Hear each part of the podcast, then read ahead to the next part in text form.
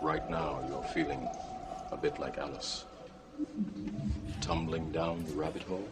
Hmm? This is your last chance. After this, there is no turning back. You take the blue pill. The story ends.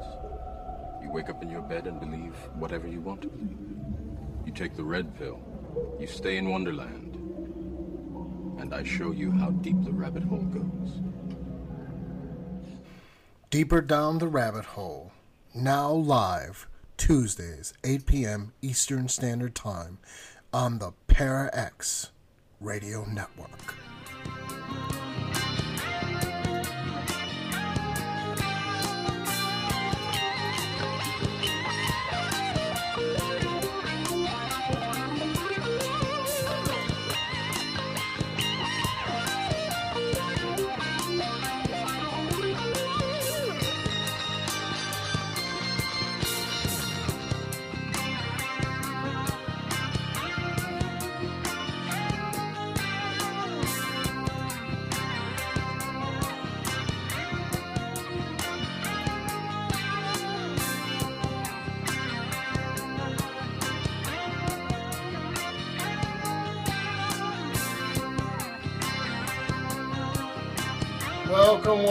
Welcome. This is Deeper Down the Rabbit Hole.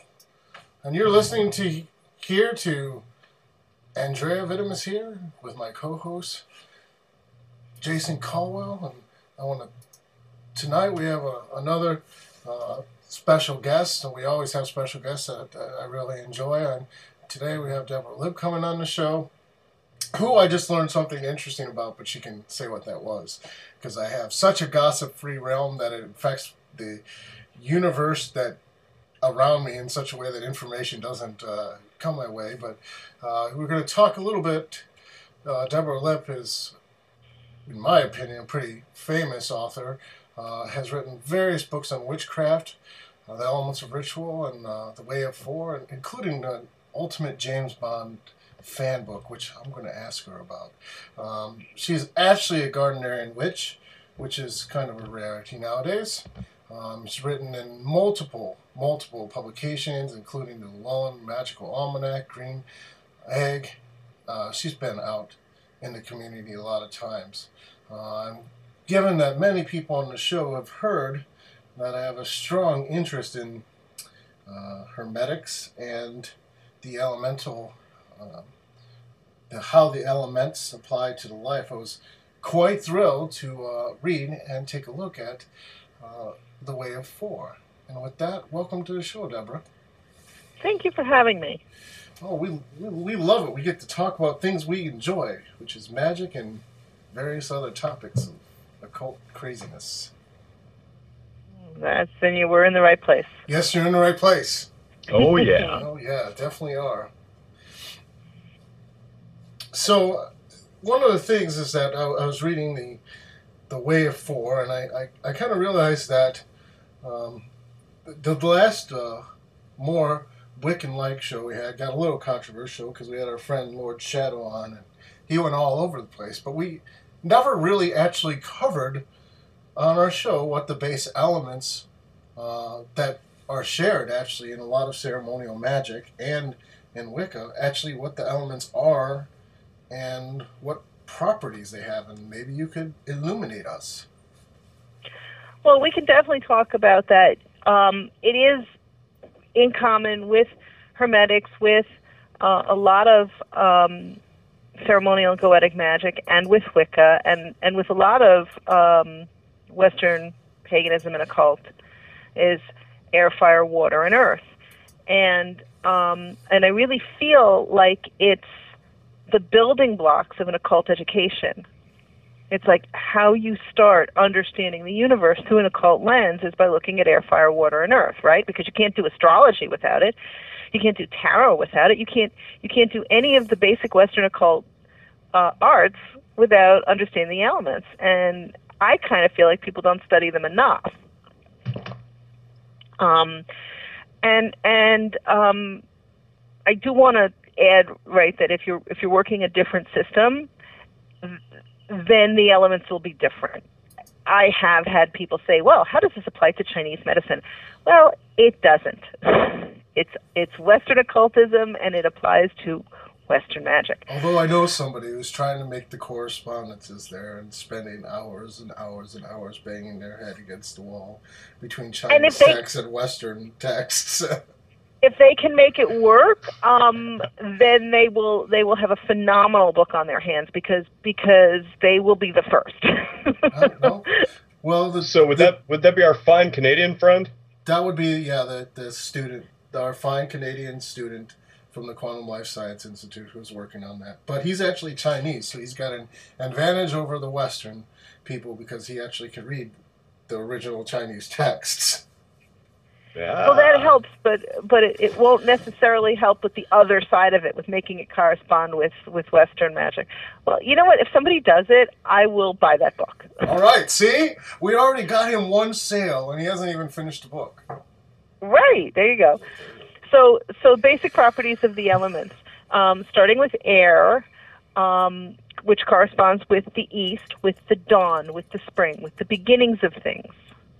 It also corresponds with the intellect and with thought. Um, also, with all of the words and symbols associated with breathing. So, um, inspiration is a wonderful word. It means to have a new idea, it also means to take breath into the body. One of the things that I talk about in the Way of Four is the way that our language actually is um, connecting up with the elements because um, occultism is so much a part of Western culture, even for people who know nothing about it. So when you say, oh, that's a breath of fresh air, you're actually talking about the occult property of air, and you're also simply talking about breathing. And you can also take it back to astrology, which begins in the east, in the spring, um, with the first, with with air, with the dawn. The day begins, spring begins, because the astrological year begins at spring. So all of these things connect, and um, you can symbolize that in uh, nature, through the sky, through high mountains, through birds, especially through high flying birds, because as I like to point out, a duck is a bird, but it isn't a great symbol for air. It doesn't spend a- most of its life in water.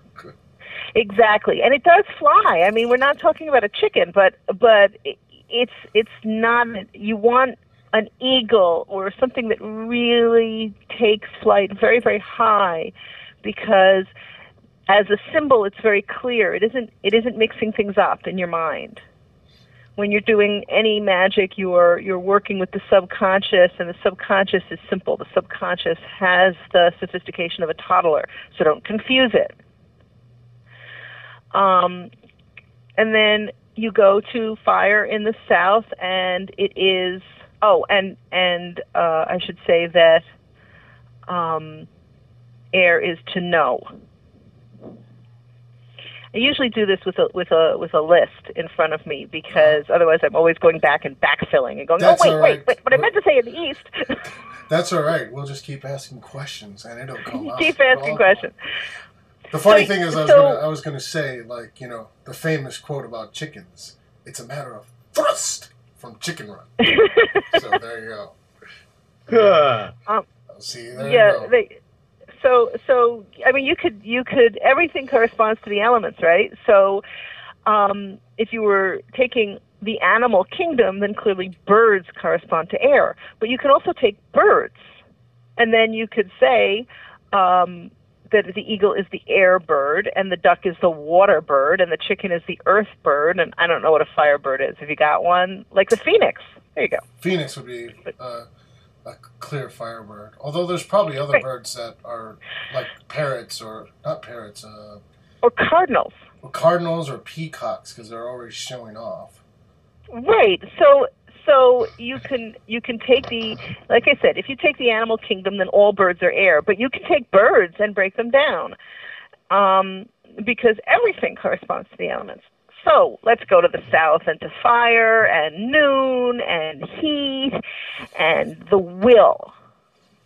So everything that is about being willful, to know and to will, everything that is about being willful is associated with fire. So fire is lust and fire is passion and fire is anger.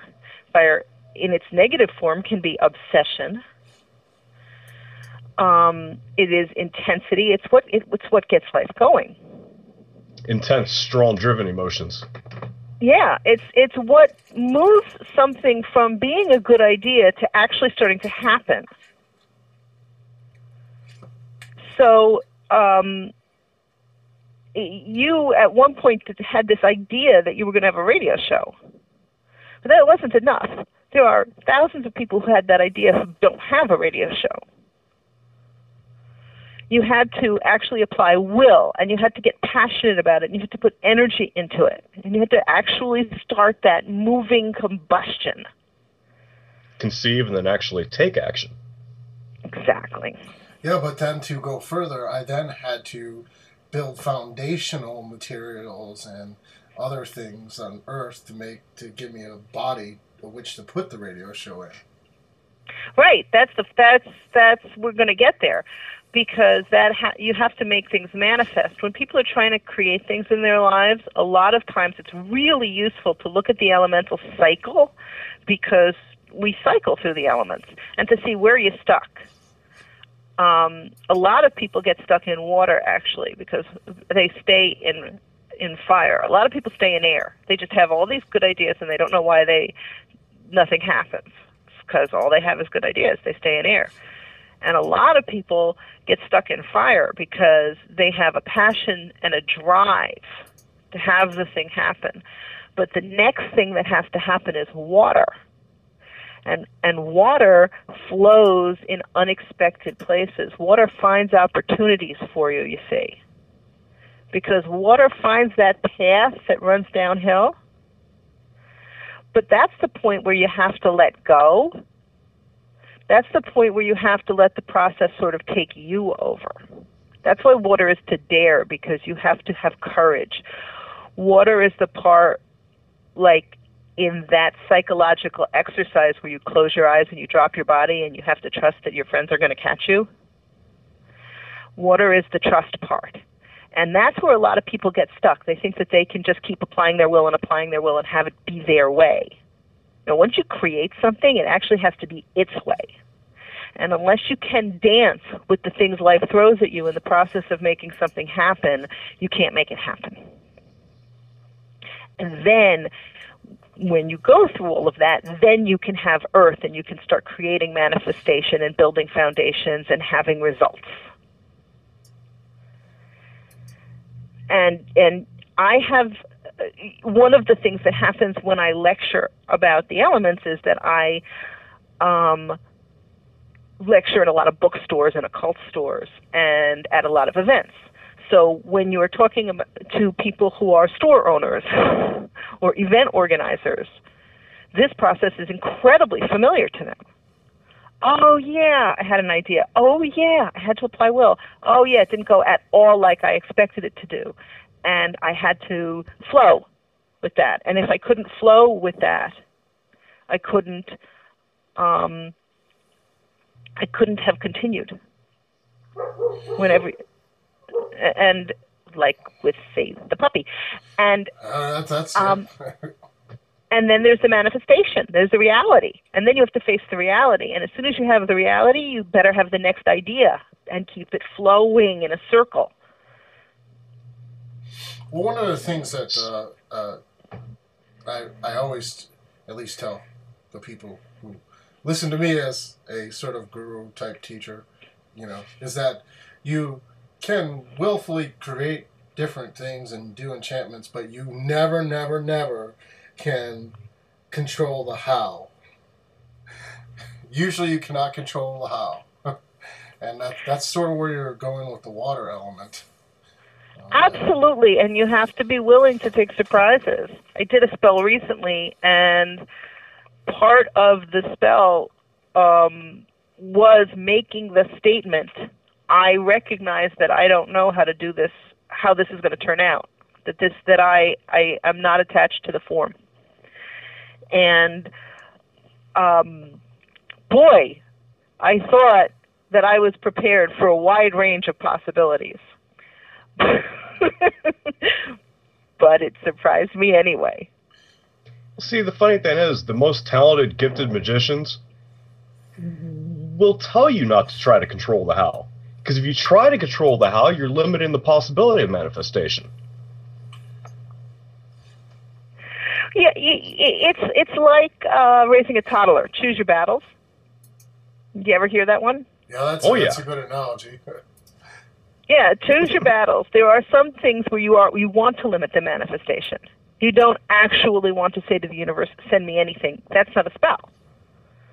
Well, That's- no, I mean, you, you have you you have a wa- specific you have a specific request, but you're not trying to dictate what route that that request will be fulfilled through. Right. And and you you are going to be as specific as possible with your request. Um, but you're always going to somehow be surprised. I talk a lot, especially in um, the Way of Four spell book, about the monkey's paw and about creating a spell that isn't actually going to bite you in the ass. I'm allowed to say ass, right? Yes, So it's not one of said- the seven words. Well, well, it's not do one tell. of the seven okay, words. what is what is your technique with the monkey paw and making sure that you don't get magical backlash? Um, well, first of all, plan carefully and brainstorm with others. That's just really important. Write it down, look at it, turn it around, figure out exactly what it is. Use your divination system to see what you're missing. Um, I know a lot of people who will say, and it harm none, sort of as a tag on the end of a spell. What I like better is to say, for the good of all. Why is that better? Well, because your subconscious mind responds to words that you say. Remember, you have the subconscious of a toddler. So when you say, and it harm none, what you're doing is you're triggering your subconscious to go, harm? Wait, this could harm? And, and now you've imprinted that thought. But when you say, for the good of all, you're actually boosting your spell. You're saying, wow, this could be for good for everybody. Yay. So your subconscious stays in a in a positive and focused place. I like Um, that, Deborah. It's a great way of, of eliminating a negative word out of the wording. Yeah, yeah, and I I didn't make it up. I I heard I've heard both versions, and I realized that I liked for the good of all better, and I just decided to steal it because I'm a witch. We steal things, ideas. We steal ideas. And least you're honest. good save. Good save. Okay, you know, I mean, I think I think we're all in good company here. I mean, between me and Jason, I think we've been called what? Warlock, sorcerer, black magician, white magician. I, I think we've gotten every name thrown at us at different times. So no worries. Well, see, I, I like how she clarified the "we steal things" part because it reminds me of when I was a teenager with long hair, walking through the mall, and they're looking at me like he's long hair. He steals things. I know. yeah, yeah, just ideas. I steal ideas. Um, but I'm also incredibly strict with people. I'm not. Nobody gets to just say harm none for the good of all, la la la, and and get off the hook. You, that is not enough. You know, you still have to really look at what you're doing. I was I was taught. Um, this was this was a story that my high priestess taught me that she knew another high priestess who decided that she was she was studying shamanism, and she was studying Native American ways, and she decided it would be really cool to have a lover who was an Indian. So she did a spell to have a lover who was an Indian, and the next thing she knew, she was living in Bombay with her lover who was an Indian because she. and this is a true Awesome. story. So so yeah, look at what you're saying, be specific and also be prepared to make mistakes. It happens. I've learned far more from my mistakes than my my successes. I think. I think. I think that's one of the things people think. It, oh, things will blow up, and that you know things will change. But you know, life has changed, and so I totally agree with you. You know, learn from your mistakes because probably learn a lot more that you can learn from the mistakes than from the successes. And don't be afraid to make mistakes. Go ahead and do the spell and go ahead and screw it up. Uh, Well, officially, we would, we're encouraging you because you'll probably succeed. However, if you screw it up, it's okay. I'm saying that you know every everybody's heard one or two pieces of advice in their life that stick with them. Oh yeah, yeah. And and my father used to say if you always win when you're playing poker, you you're not betting enough. And and and that is is one of my real um, favorite pieces of advice. Bet Well, enough like so that, that. you lose sometimes.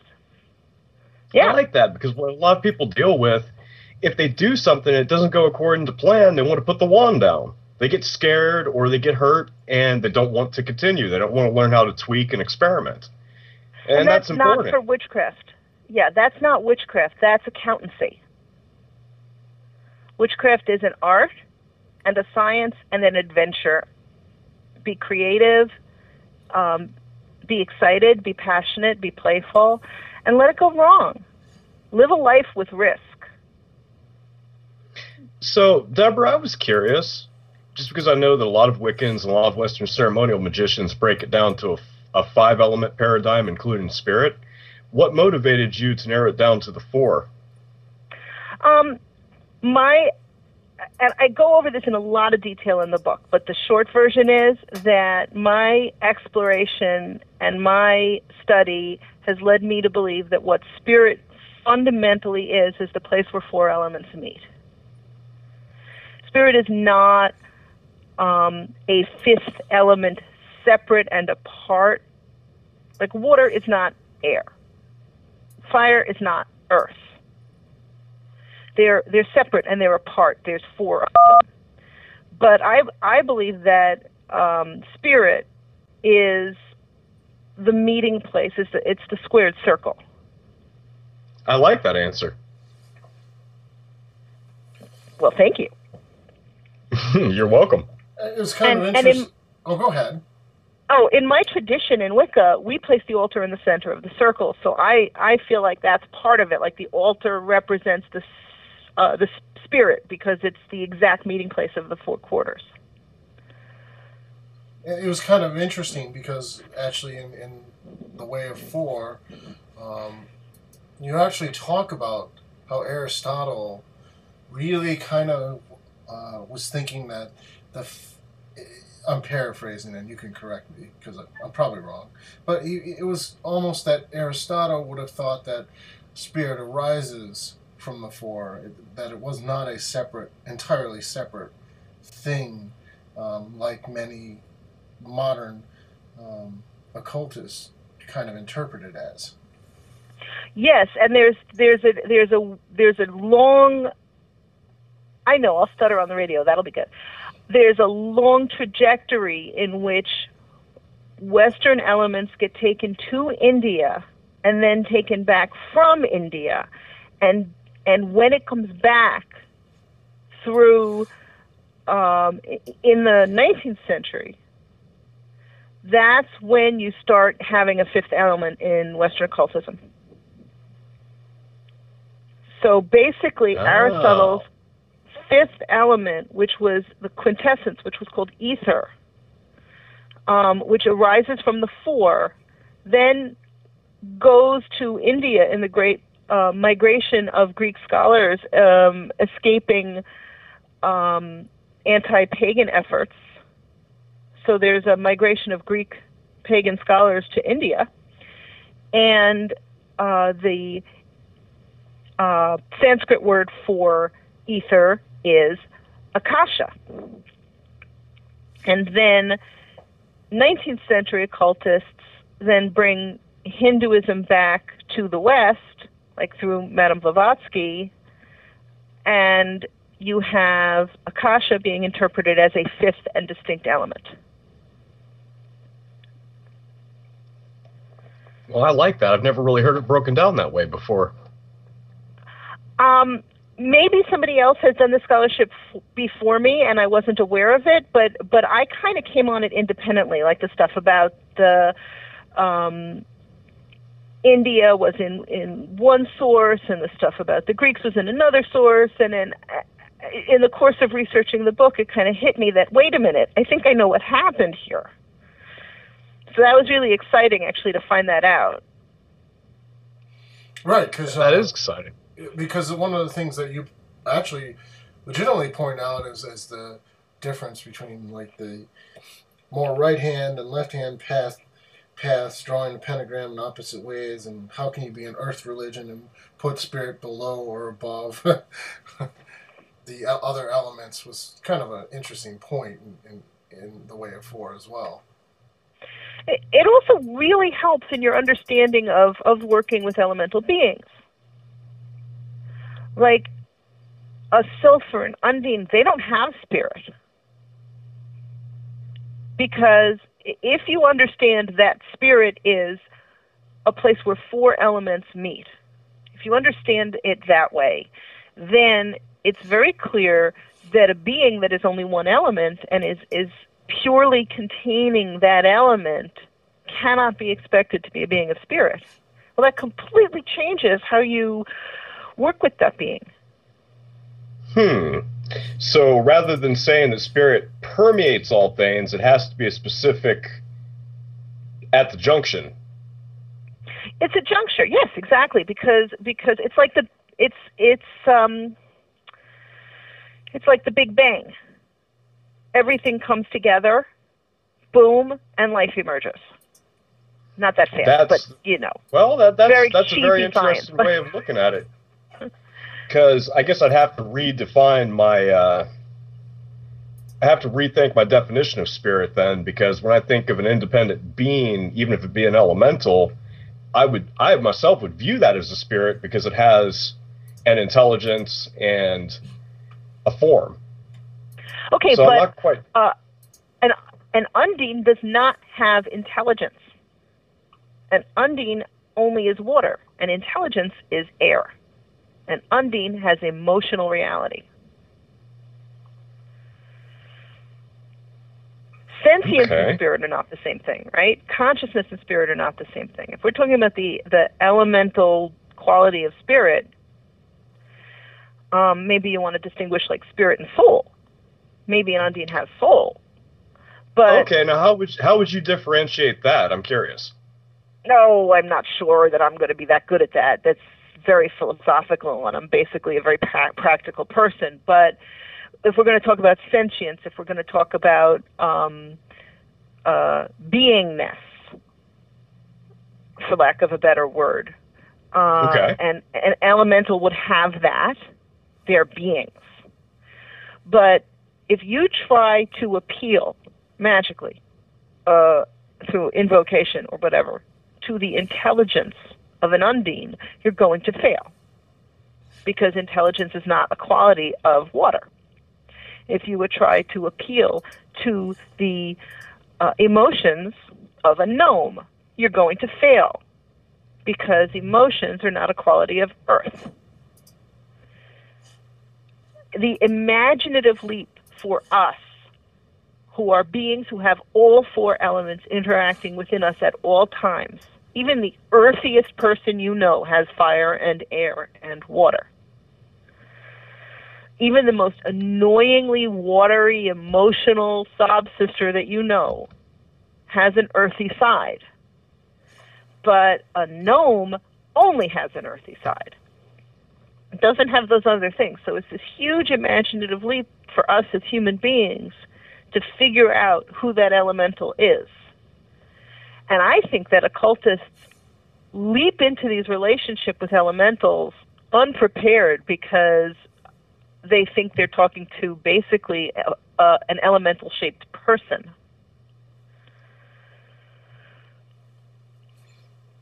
and because uh, because they're so different and uh, without that kind of like other the four balances it's not at all like a person it would be considered Mm. very alien uh, very alien and very alien, and what kinds of results you might expect from, uh, or, or kind of interaction you might expect from the various creatures. Exactly. And I'm not saying don't do it. I'm saying um, it requires more than a beginner might think. Even an experienced person, it, it, it's it's really it's really very very different. This is why I recommend all of these exercises in the books, in in terms of meditating in the element, becoming the element, imagining yourself an element, um, before you go leaping off uh, c- communing with occult entities like elementals, because they'll kick your ass. See, I said it again.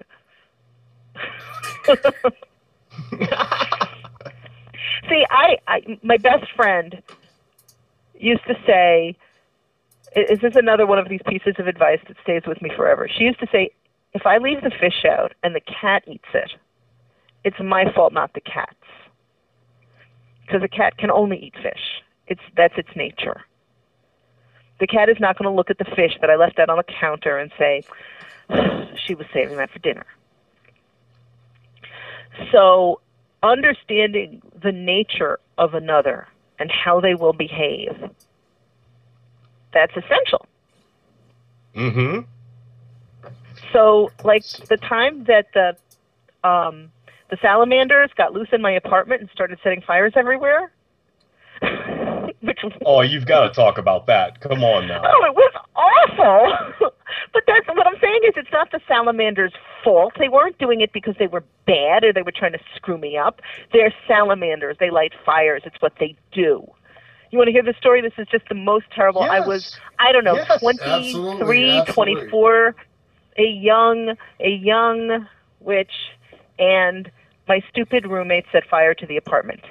Now, my roommate did not set fire to the apartment because there were salamanders in the apartment. My roommate set fire to the apartment because she let her daughter cook while she was passed out drunk. And her daughter was like 10 and the curtains were next to the stove and she set the apartment on fire. And I came home from work one day and there was this big black hole where our kitchen used to be. Oh. This is this is all a true story and the New York Fire Department was there and so there were it was it was awful. Um and so naturally setting fire to an apartment attracts salamanders. Sure. And things just kept burning after that. So, like, I was meditating in the bath, which is something I like to do. And so I lit some incense in a little, you know, I used a little brazier censer thingy with the charcoal. And it fell over, and there were hot coals all over the bathroom, which has honestly never happened before or since. So I've been practicing witchcraft for 30 years.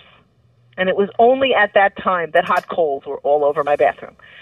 And and I was a smoker at that time. Things would just happen. Things were setting on fire every and then uh, anyway, so finally one night I'm home alone.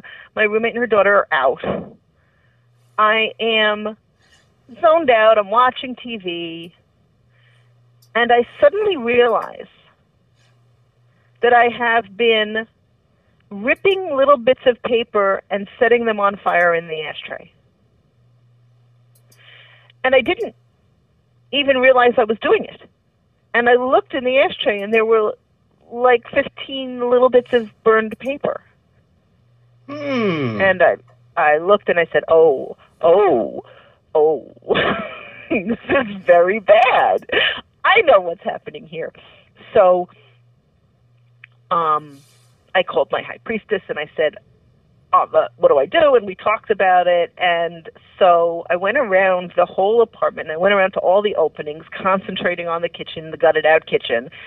And um, all around to all the, the windows and the doors and openings, uh, starting in the east and working my way around. And I did the most polite vanishing.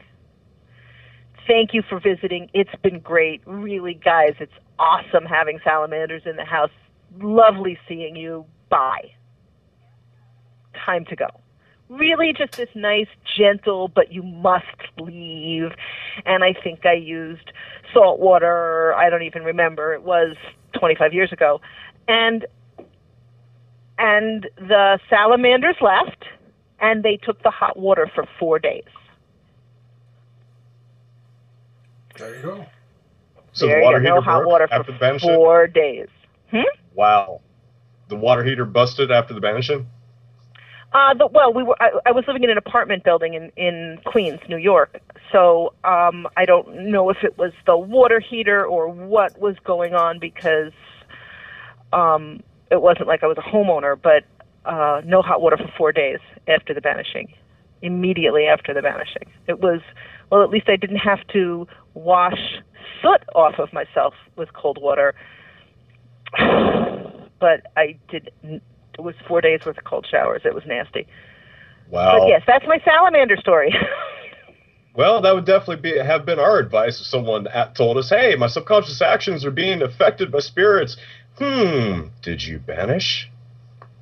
Yeah, I think we only had 10 shows on Banishing, at least. it was worth it. okay, the, the cold water was worth it. Now, I have to comment on your air elementals because when I was looking through your book and I was reading up on sylphs, I, the first thing that came to mind, and I do apologize, when I read the description, I went, "Wow, these these sylphs sound like they are oh sociopaths. Like Actually, they're when I highly read it, intelligent. actually, when I read it, I thought it actually would meet DSM 4 uh, criteria for sociopathic behavior. So you weren't the Yeah, only one, like- so highly Think they have per- intelligent. personality disorders? yeah. Well, okay, h- highly intelligent, but not necessarily truthful, and basically no emotion or compassion. and glib and able to talk you into things. Yes, yes. Sylphs are, if you look at them that way, if they were people, they'd be sociopaths. But but intelligence and verbal gift with without the other elements. You know, that's uh, it's intelligence and verb, verbal gifts, and, and it's great delight. And again, they they don't. None of the elemental beings are moral or immoral any more than your cat is. So let me ask you this: under that that same premise, with your experience working with these elementals, what do you think motivates a being like this? If if they're not necessarily truthful, they seem to have an agenda and they can influence us. What is their agenda? Um, well, and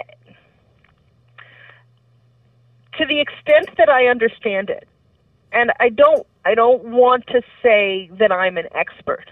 There are better occultists than me. There are more experienced occultists than me. I'm, I'm a good writer. you know, I'm good at describing it. So I don't want to, I don't want to say that I'm the expert. Um, That's okay. but but to the extent that I understand it, I would say each of each of the elemental beings wishes to express its nature. A a, a sylph is, is is profoundly satisfied by being able to be intelligent, by having ideas, by communication, by being interested. Those things are satisfying to because that's air. Whereas um, an undine is, is satisfied and and pleased by being uh, by experiencing emotion, by flow, by sensuality, by mystery, because those things are water. All of us have agendas that have to do with expressing our inner nature. It's just that human beings have much more complex uh, inner natures than that because we we have the mathematical possibilities of the of the four elements interacting with us are, are virtually infinite. Which is why you stress balance, taking all those aspects of your inner being to find a harmonious balance. Absolutely, and and for me in Wicca, Wicca is always about balance. when I do the you know the the two minute Wicca 101, I try to get that word balance in there at least twice. You know, if if somebody who's never heard of it before says, "Oh, Wicca, what's that?" Well, it's a religion of balance with nature. I like to get that word balance right in there, right at the beginning, because I think it's super important. I also think that it's really important that we work on a path of self acceptance. It, it isn't in the book as much as it should be, I think, because it has come up in classes. Because I've been teaching the classes on the elements for for several years, and of course, the students and the questions they ask teach me more than any amount of study could. And one of the things that has come up is people trying to remove um, elements from within themselves. So, um, somebody with an anger problem trying to be less fiery. And it's never a good idea to deny your inner nature, and it's never a good idea to take away who you are from yourself. Bringing up a balance means increasing the other three elements, not suppressing yourself. I would agree with that analogy. No, no, it's kind of funny because uh, when I ran weekend trainings, that's exactly what I showed people to do, as opposed to uh, to try to minus things. Instead, it's a level of complexity far greater than most people can deal with. And since adding Yeah. things will just balance things out, why add the complexity? Right, and and and why and why go through this sort of self injury is what it amounts to. Not to mention the fact that if you try to take suppress fire, fire has this little tendency to combust. And and I do, in fact, in, the way of four, throughout the way of four, talk about adding these elements and increasing the presence of, of weak elements in your life. Um, but a couple of people in classes started bringing up, well, why can't I just take it away instead? And oh no no no no no. Well, which that brings up an interesting point, uh, because there's a, a large, large, large section of the of the Way of the Four uh, book that deals with how the elements relate to this self, how it relates to work, and even relationships. And we haven't really talked about that yet. Uh, that there are correspondences for personalities and relationships and even work environments. Absolutely, and really, there's there's there's correspondences for everything.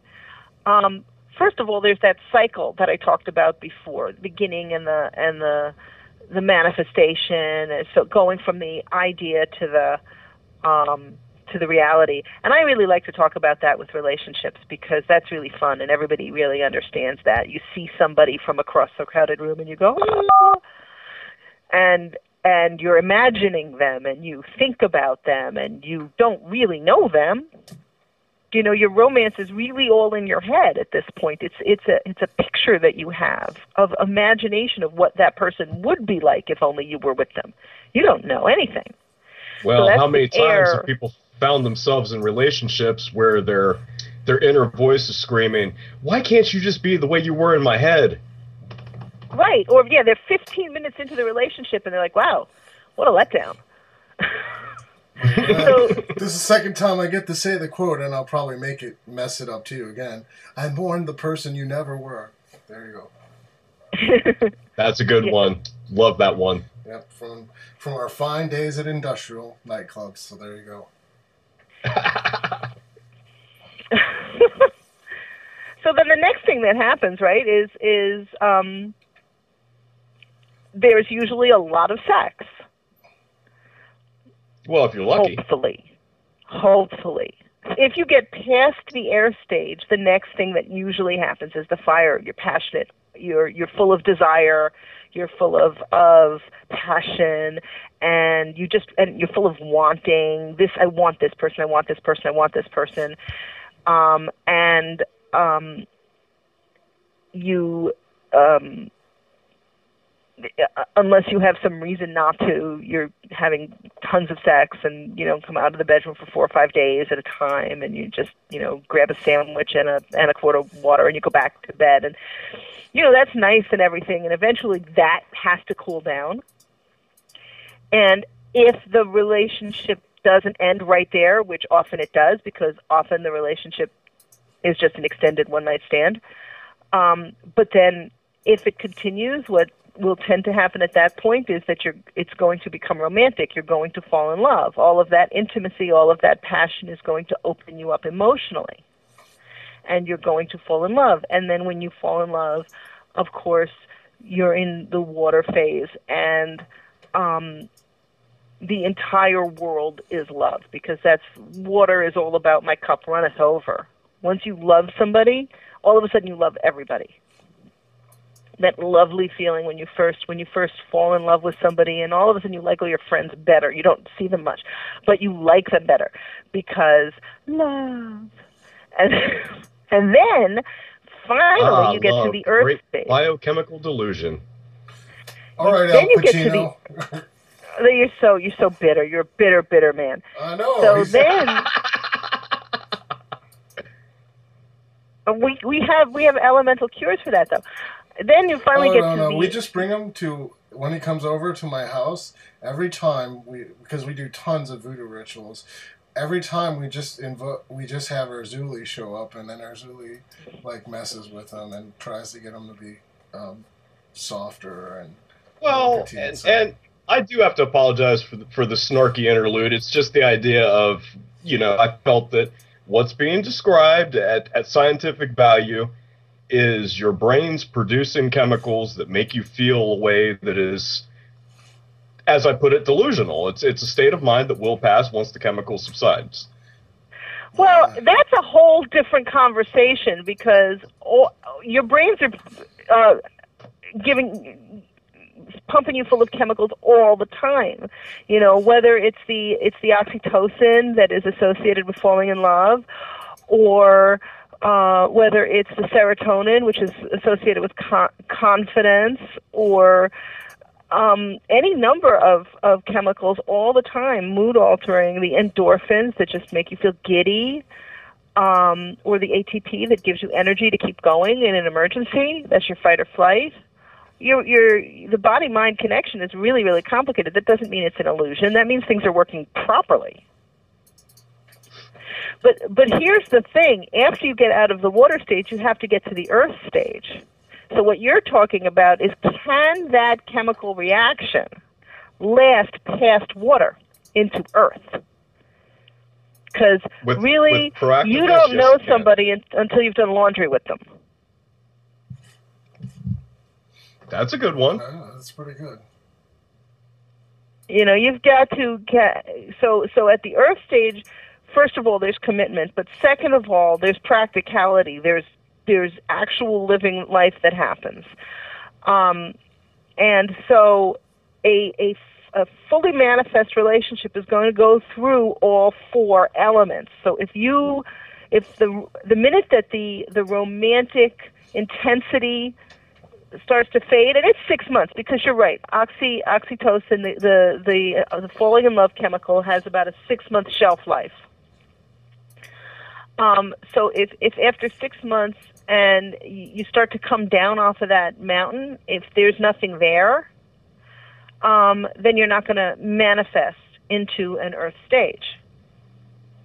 Now, what happens though is that some people once they get to earth they just go all earth and they give up their their you know we all know people who've been together for years and years and years and there's no romance and there's no sex and they don't really think about one another with high regard they've just stayed in earth and they've forgotten all about air and fire and water But the other thing I've seen uh, with, with the analogy is that there are people who jump right to like something like air and, and water without fire, and then they don't really have successful relationships either. Um, Yeah. They, they, they skip over like fire. They like the idea of a relationship, and they they like the idea of love, but they don't really put any passion behind it or uh, and and it usually or they don't want the romance yeah they don't want the romance a lot of people they're like oh i don't believe in love i just want a comfortable relationship where where it's you know because after all um that's that's nice to have in life and and it's not long term sustainable in, in a lot of ways you have to be able to have some passion in it otherwise um uh, you can't have really good makeup sex after you fight There's that. I, I think that's I, a bet you met more than a few people that the whole sex part of it they would love just to leave out of relationships um, more and more. And I, I mean that kind of goes to like the lack of uh, in- elemental imbalance that that you're kind of talking about that it- the relationships never last. You know. yeah, Well, there's and, definitely and there were psychological issues that have to be worked through. It's the Yeah. idea of, you know, in the emotional realm, people get burned. In the sexual realm, people get burned. And I guess that would tie in with the emotional realm in a lot of cases. It's it's those imbalances that need to be met at, at multiple levels to create harmony.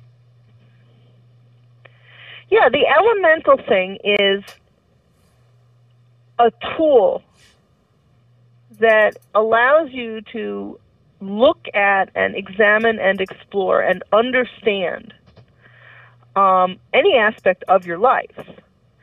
Um, it's I wouldn't I wouldn't say it's a metaphor because a metaphor sounds like it's sort of fake and I just sort of made it up and I'm enough of an occultist to say no, it's real. It's just a different level of reality. Um, but but it's a tool. It's a lens. There's many lenses at which you can look at your life, and and the psychological lens is a really really valuable lens also.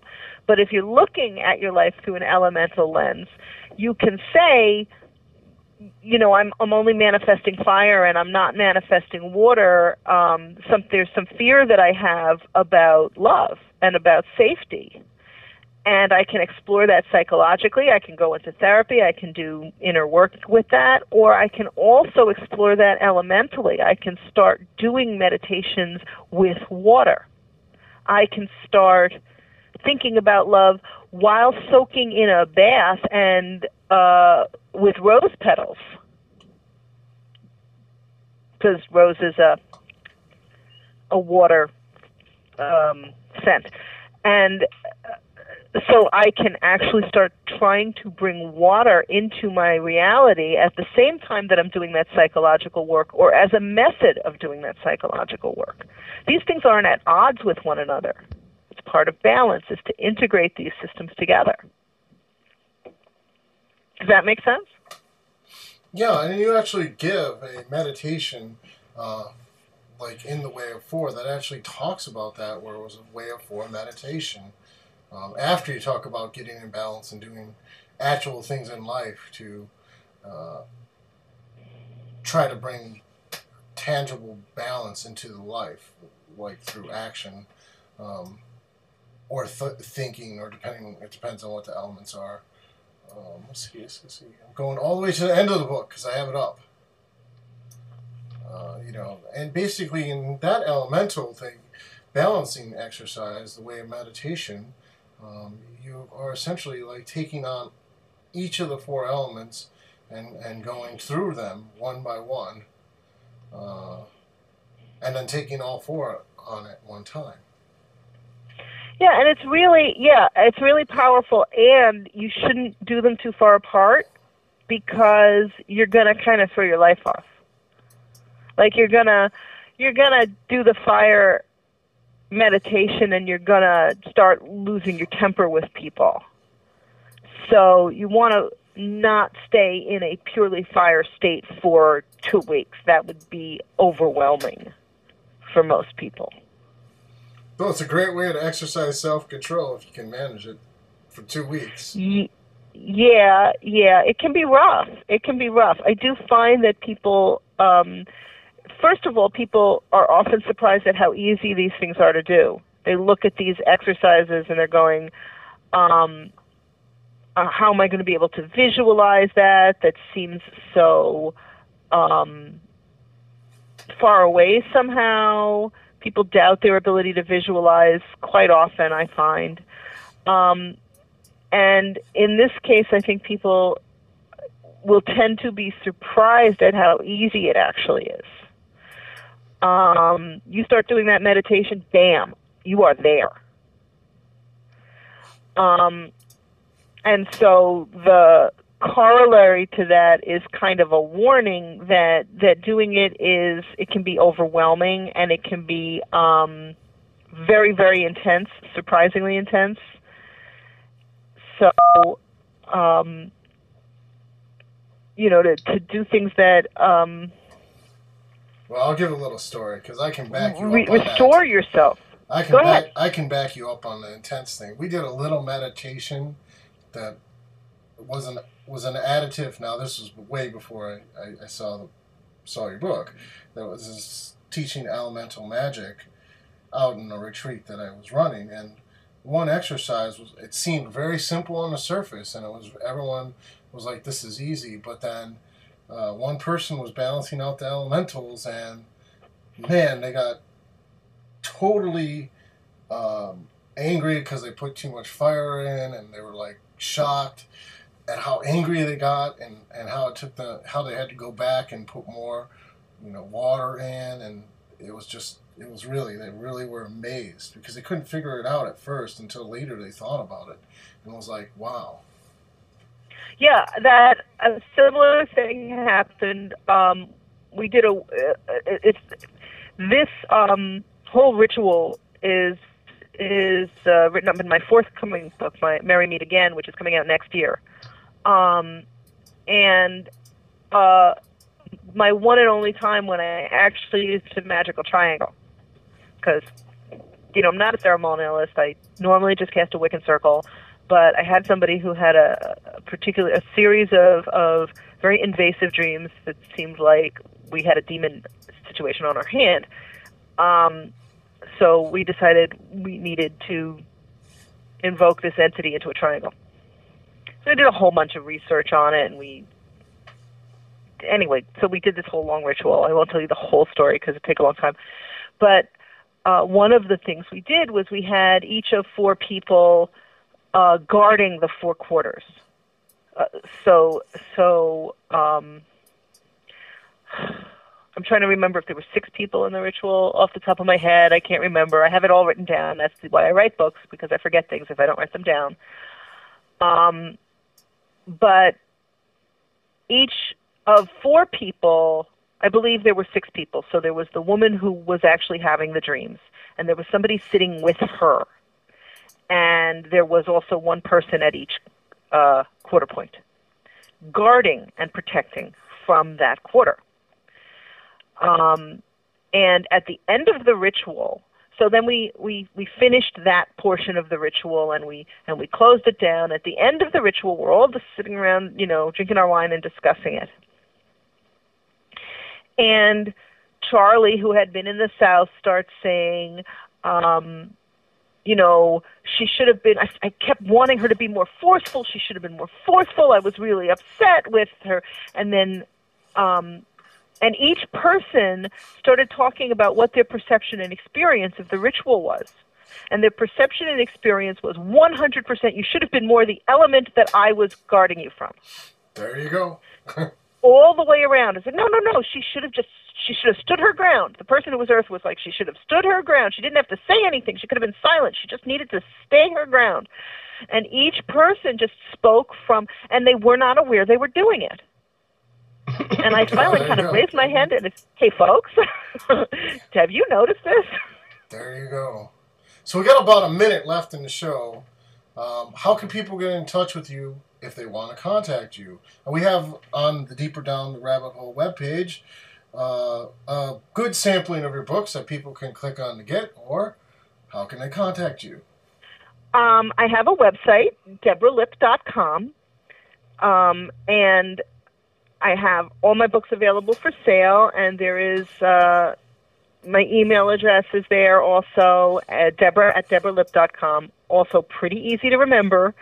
Honestly, if you Google Deborah Lipp, I'm like the first six hits. There you go. Um, so I'm not hard to find, but um, I do occasionally blog. I also have um, a media blog that I run with my sister, lippsisters.com, because we're very creative with our naming. And and that takes up a lot of my time. That's a television and, and media blog. And um, now that Mad Men is on the air, we're we're very busy with it. Uh, so I, I kind of neglect DeborahLipp.com a, a little, but I do blog occasionally, and I can be contacted through there. And there's excerpts from my books there, Hey, Deborah, really sorry, but we got to get the show rolling out. If you'd stay on the line for a minute, though, we'd like to chat with you a little bit after we get the show closed out. Sure, sure. And thank you so much for having me. All right, all Thank that you. information is actually on deeper down the rabbit pa- hole page, or will be as soon as we get it up. Uh, and yep, we're running a minute late. So, uh, without further ado, this is the Luminous. Uh, next week, urban exploration and paranormal investigation.